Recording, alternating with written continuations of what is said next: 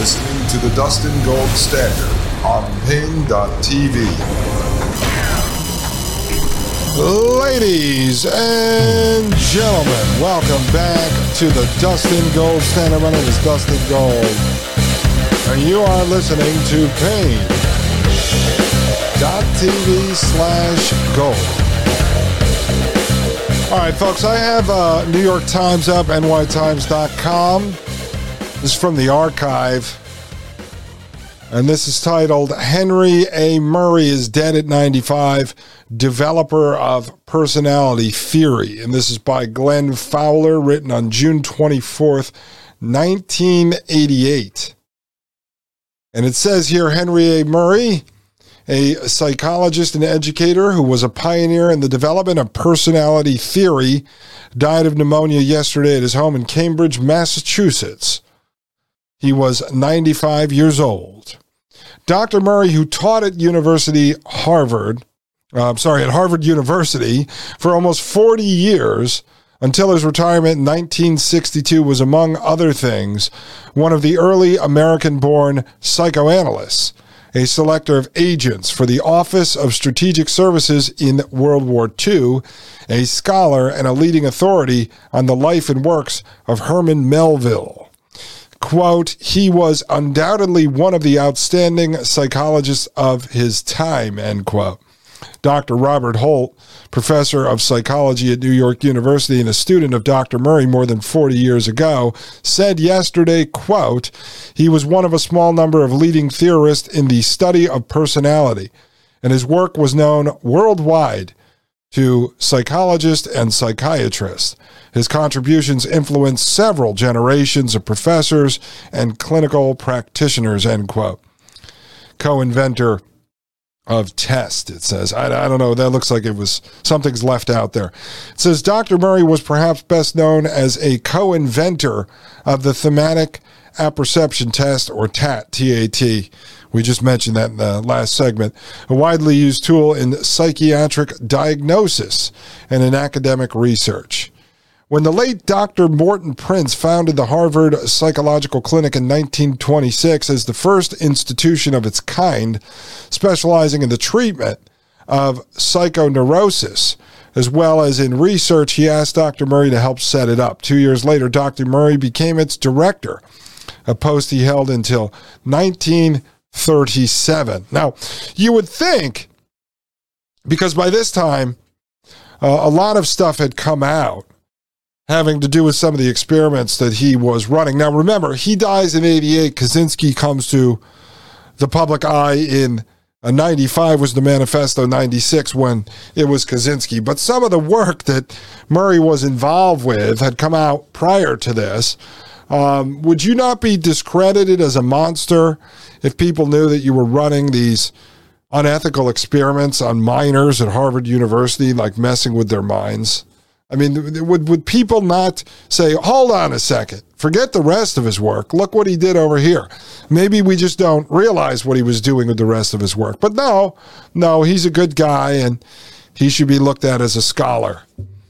Even though this guy is uh, just like the rest of them, folks, a Doctor Jekyll. They're all Doctor Jekylls, you know, running around disguised as these highfalutin technocrats scientists, and then they put on their monster suit in their laboratory and they torture people. Goes on to say Henry Alexander Murray was born to a wealthy family in a townhouse on the site of what is now Rockefeller Center. Well, how appropriate is that, ladies and gentlemen? He grew up in a house that's now the Rockefeller Center. Well, his whole life was centered around the Rockefellers. All right, he was working at Harvard, funded by the Rockefellers, working on programs funded by the Rockefellers, working for the OSS and the CIA in joint cooperation with the Rockefellers.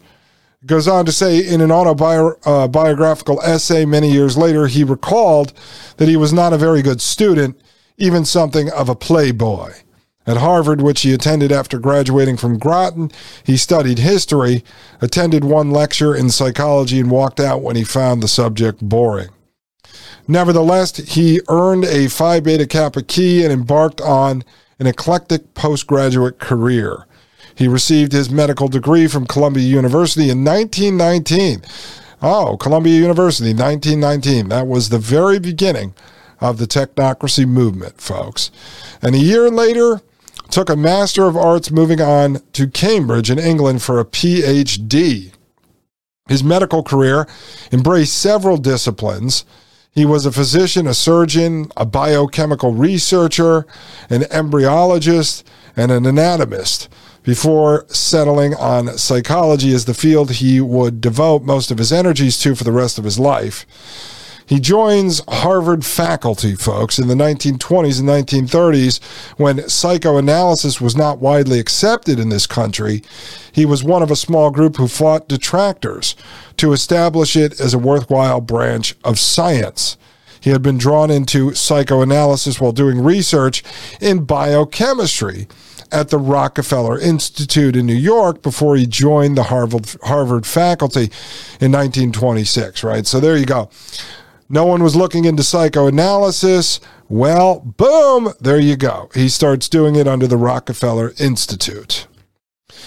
Carl Jung of Switzerland, who was preeminent in the field, analyzed Dr. Murray and profoundly influenced him. He later underwent analysis with the Hungarian born Franz Alexander and was one of the first Americans to practice psychoanalysis. He was a founder of the Boston Psycho Analytic Society. As time went on, Murray became enmeshed in the study of personality, the sum of an individual's emotional trends, interests, behavioral tendencies, and other characteristics, particularly as they pertain to his relationship with others. In a series of articles, essays, and monographs, he defined many outlines of personality theory, his most widely known work, quote, Explorations in Personality, was completed in 1938. Quote, not since William James has there been an American psychologist so versatile, nor has anyone else written with equal verve and boldness, end quote. Joseph Adelson, professor of psychology at the University of Michigan, wrote in 1981 appraisal of his work. Dr. Murray was a wordsmith of some accomplishment and was fond of creating new words. He first used the word, quote, personology, end quote, to describe the study of personality and, quote, nurturance, end quote, to sum up the process of nurturing in human relations.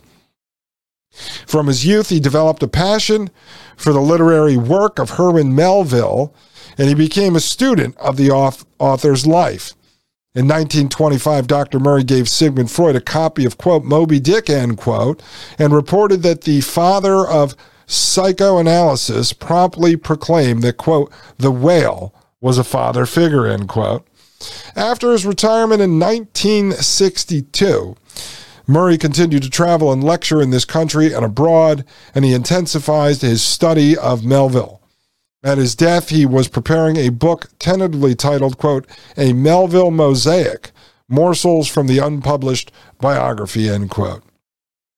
In 1943, Murray was recruited by the Office of Strategic Services, forerunner of the Central Intelligence Agency, to apply his knowledge of psychology in selecting undercover agents. He was given a commission in the Army's Medical Corps in 1933, achieving the rank of lieutenant colonel and being decorated with the Legion of Merit. He returned to Harvard after the war as a lecturer, and in 1948, when he was 55 years old and world famous, he was granted tenure at the university. He became a full professor in 1950. Dr. Murray is survived by his second wife, Dr. Caroline Nina Murray, a daughter by his previous marriage, Josephine Lee Murray of Topsfield, Massachusetts, four stepdaughters, Caroline Genuver of Ridgewood, New Jersey, and McLaughlin of Medfield, Mass. I'm reading these in case you want to reach out to these people. Maud Fish of Belmont, Mass, and Quita Palmer of Fairfield, Iowa. A stepson, Alexander Davis of Berlin, Mass, and 10 step grandchildren. So that's the uh, death of Henry Murray, folks. So now what we're going to do, and I'm not going to turn this into a show on the Office of Strategic Services, but I'm going to give you a basic background here for those of you uh, who have not, let's say, studied the CIA over the years. The Office of Strategic Services, OSS, and, and I'm just looking at this over at Wikipedia, folks. Keep it simple. So, OSS was the intelligence agency of the United States during World War II. The OSS was formed as an agency of the Joints, uh, Joint Chiefs of Staff to coordinate espionage activities behind enemy lines for all branches of the United States Armed Forces. Other OSS functions included the use of propaganda, subversion, and post war planning. All right, so post war planning. We'll talk a little bit about that, folks. We were already doing post war planning when we went into the war. All right. I actually, let me just show you this because uh, I'll pull this up now because I don't think I'm going to fit it in later here. This is just a piece I got out of a book. It's called The CIA, the Ford Foundation, and the Demise of the CCFF. And uh, I'll just read it to you. It says uh, this is from chapter eight of this book. The financial history of the Congress for Cultural Freedom reveals a peculiar relationship with both American uh, philanthropy and the CIA continuing until its demise and conversion into the International Association for Cultural Freedom, the IACF, in 1967.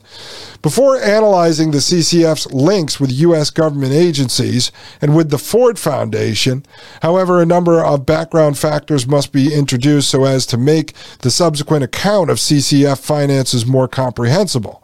The previous chapter has shown that the world of big private philanthropic foundations, especially when it came to international affairs, was not sealed off from official American diplomacy and its objectives. All right, so what it's telling you is the philanthropic organizations were working in cooperation with the state.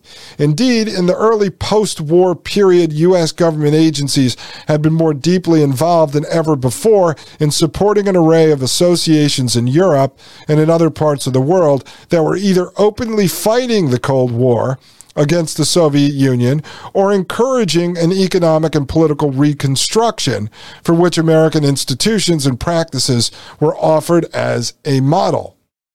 The Marshall Plan is just one example of support for the economic modernization of Western Europe. It not only provided deliveries in food and raw materials and paved the way for the importation of American technologies and investments, but also paid for visits of European businessmen and trade unionists to study large scale production and Fordism in Ohio or Michigan. We also saw in the preceding chapter how, after the gradual withdrawal of American government agencies, private foundations continued these efforts, how they helped Western Europe's industries to reorganize and adapt their factories and management styles to the peculiarities of an emergent mass production and mass consumption society along American lines. To be sure, these Americanizing trends caused many agonies and a good deal of cultural resistance among European businessmen, thus, in turn, must be related to the previously mentioned intellectual debates on both sides of the Atlantic about the blessings and dangers of American, quote, mass culture, end quote. And uh, I just wanted to bring that up for you because it's part of some other research I'm doing connected to what Wide Awake Jim is working on. You know, the United States has been spreading industrial technological technocracy uh, the whole time, folks, the whole time. So as we're going into World War II here, right? And then right after World War II, we know the Cold War starts. So we're pushing back the Nazi fascists. We split up um, the land there in Germany, with England, with France, with uh, Russia. And then we immediately start this Cold War operation with Russia. And then we're gearing up now to drive all this uh, American technology in. So we're pushing back the fascists, pushing back the communists, coming in with the American solution. So we're not freeing anyone, folks. We're not freeing people. I'm not saying fascism or communism was good.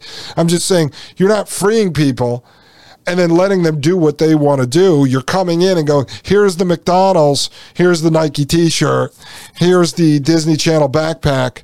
Welcome to America now. So we come in and we conquer as well. And I know folks don't want to hear that. You don't want to hear that. You want to wave the American flag on your porch. I understand. I used to be one of those people. And I'm not saying the United States is bad. I'm saying all government is bad. The world government is bad. But I'm telling you, we already live under one world government. It's already here, folks. Just look at the central bank system. It's in every country. The bankers at the top call it the one currency system, the world currency system. We're already there, folks. It's not coming, it's here. They're just tightening the noose, they're just shortening the leash each and every day as they let you continue to roam around inside of the free range prison where you believe, you believe that you have freedom. But it's all an illusion inside of the matrix. Ladies and gentlemen, I'll be right back. This is Dustin Gold with the Dustin Gold Standard right here on Paine.tv slash gold. You're listening to the Dustin Gold Standard on Paine.tv. Join the discussion at Paine.tv slash gold. You're listening to the Dustin Gold Standard on Paine.tv. Ladies and gentlemen, welcome back. This is Dustin Gold of the Dustin Gold Standard Podcast right here on Paine.tv slash gold. All right, folks, I think what we're going to do, because I, I want to get into Henry Murray's affiliation with this uh, World Federalist Society, basically this one world government system.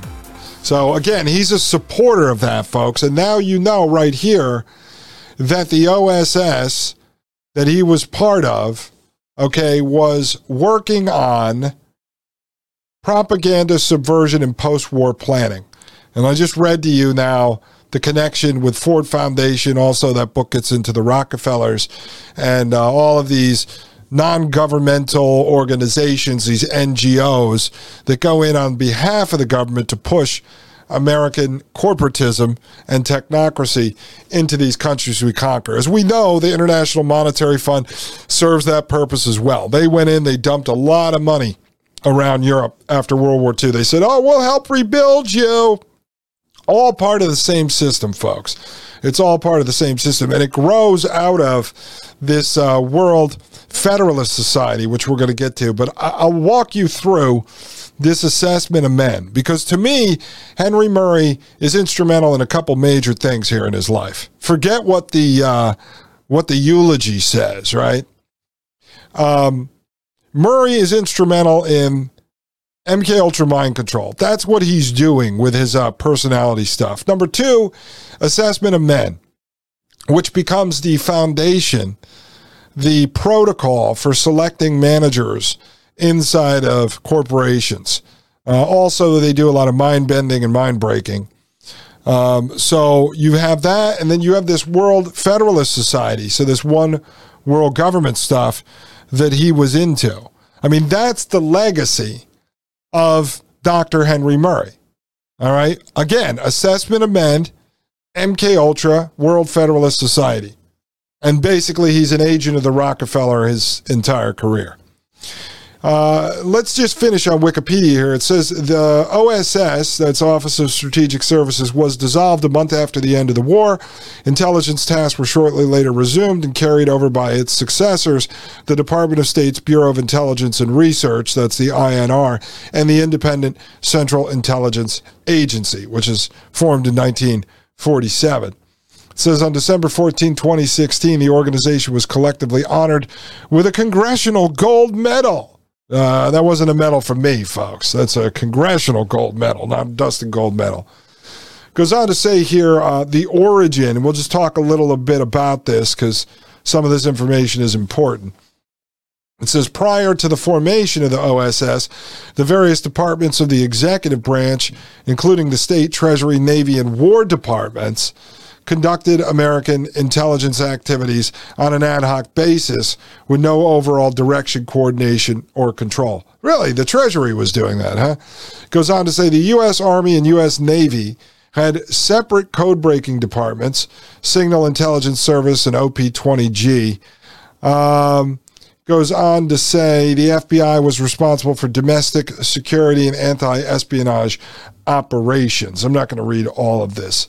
It says President Franklin Roosevelt, and he, he's very important. As you know, he's come up in discussions on technocracy here.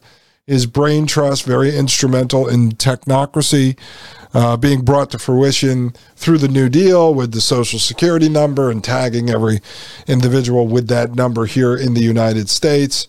Uh, also, as I mentioned earlier, Rexford Guy Tugwell, bigwig with the Brain Trust, was actively involved with helping develop the world constitution. So it says FDR was concerned about American intelligence deficiencies on the suggestion of William Stephenson. the senior British intelligence officer in the Western Hemisphere. Roosevelt requested that William J. Donovan, that's Wild Bill, draft a plan for an intelligence service based on the British Security Intelligence Service MI6 and Special Operations Executive SOE. Donovan envisioned a single agency responsible for foreign intelligence and special operations involving commandos, disinformation, partisan, and guerrilla activities. Well, everything they run against us here in the United States. Goes on to say after submitting his work, quote, memorandum of establishment of service of strategic information, end quote. He was appointed, quote, coordinator of information, end quote, on July 11, 1941, heading the new organization known as the Office of the Coordinator of Information. Uh, and so we're, we're going to skip down uh, past the history here. And we're just going to look at some of the activities of the OSS. All right. So it says OSS proved especially useful in providing a worldwide overview of the German war effort, its strengths and weaknesses. In direct operations, it was successful in supporting Operation Torch in French North Africa in 1942, where it identified pro Allied potential supporters and located landing sites. OSS operations in neutral countries, especially Stockholm, Sweden, provided in depth information on German advanced technology. I know, we were after all that technology, folks. All right, so I'm going to come back uh, to this uh, because this is sort of just official story on what the OSS was doing. But I want to show you this assessment of men. Okay, this is this 565 page document that was created by Henry Murray. All right. And uh, I started actually going through this. It's assessment of men, selection of personnel for the Office of Strategic Services. And this is the document that I told you has become the protocol for selecting uh, managers inside of corporations. Uh, they get into mind breaking, uh, manipulating these guys, propagandizing them, tearing them down, building them back up. It's all about restructuring the mind, blowing up the mind, and then rebuilding it in your image. It goes hand in hand with uh, MK Ultra, which we've covered here at the Dustin Gold Standard. What I'm going to do is I found this article here at uh, sofrep.com. And this does a pretty good job of summing it up. And this is from someone written by a uh, Steve Balestrieri. On November 5th, 2019, the article is How CIA Predecessors Were Assessed and Selected. This guy is a fan. He's like a special operator, uh, Navy SEAL, I believe. Let me just double check here. Down at the bottom, it has his bio. It says Steve is a SOFREP senior editor. He has served as a Special Forces NCO and warrant officer before injuries forced his early separation. Okay, so this guy is actually, um, he likes this thing, but it's good. He's got some good information in here, so we're going to use this because I'm not going to go through 565 pages with you on this show. I think it's important that you understand Henry Murray's involvement in this document that becomes the protocol to select managers and corporations, and you understand the gist of it. Uh, because it, it really will explain to you how this whole system actually works. It says back in World War II, the United States was woefully prepared to enter the war, especially in the field of intelligence operations, where they didn't have a national professional intelligence service, but that would change very quickly. after President Franklin Delano Roosevelt appointed General William Wild Bill Donovan to help uh, to head up the fledgling Office of Strategic Services, he quickly used his British contacts with getting the Americans the training and experience they would need in the coming months. After OSS grew from their original COI, Coordinator of Information Roots, the United States copied the British program of psychological psychiatric assessment, similar to that in the English War Office selection boards. Uh, OSS was searching for what personal makeup would be assessing the perfect applicant for paramilitary operations. That's guerrilla warfare, sabotage, assassination. Intelligence operations, that would be espionage. Propaganda operations and select skills such as radio operators. They were starting from scratch. Um, hold on one second, folks. The ads on this thing bounce around, and so it makes it very difficult to read. They were starting from scratch. No one really knew what would make a perfect candidate for any of those? So Donovan and his staff assembled a team of psychologists headed up by Dr. Henry Murray, a Harvard trained psychologist who was a pioneer in personality assessment. He would head up the assessment and selection committee. They would screen nearly 5,400 candidates to weed out the unfit and it's bouncing around again, ladies and gentlemen. He would lead up the assessment and selection committee. They would screen nearly 5,400 candidates to weed out the unfit for the dangerous job of being involved in the United States' first foray into the intelligence and special operations business. The candidates, military and civilian men and women, would be brought to Station S schools and training at the Pryor Willard Estate in Fairfax, Virginia.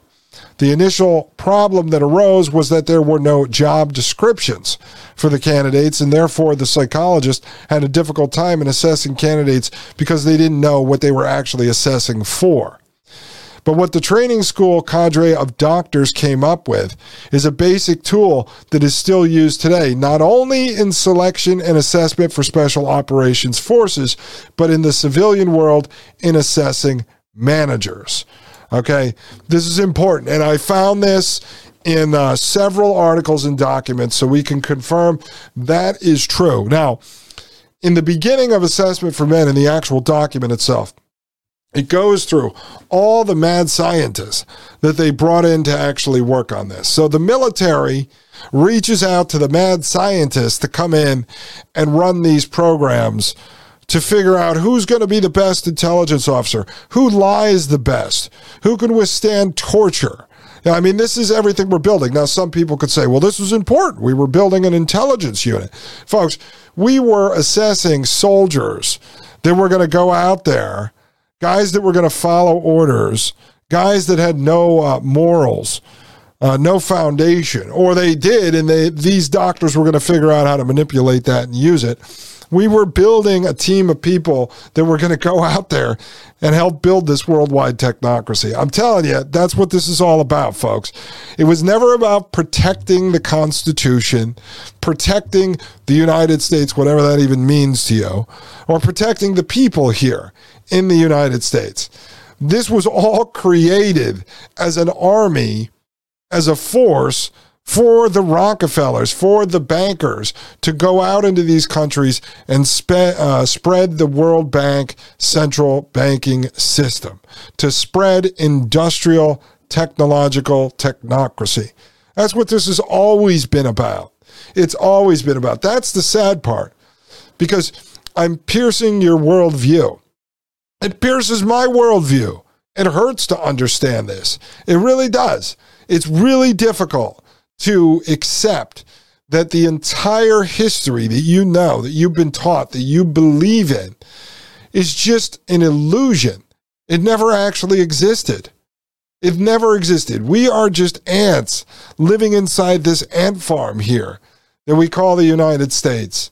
And and sadly, all of these things we thought we had, they're just pieces of nostalgia that were created. They're just propaganda narratives that were put inside of our head. What does that mean? I don't know. I mean, I don't know. It's scary. It sucks, but I would rather know the truth. I don't want to live a giant lie. ladies and gentlemen, I'll be right back. This is Dustin Gold with the Dustin Gold Standard right here on Paine.tv slash gold.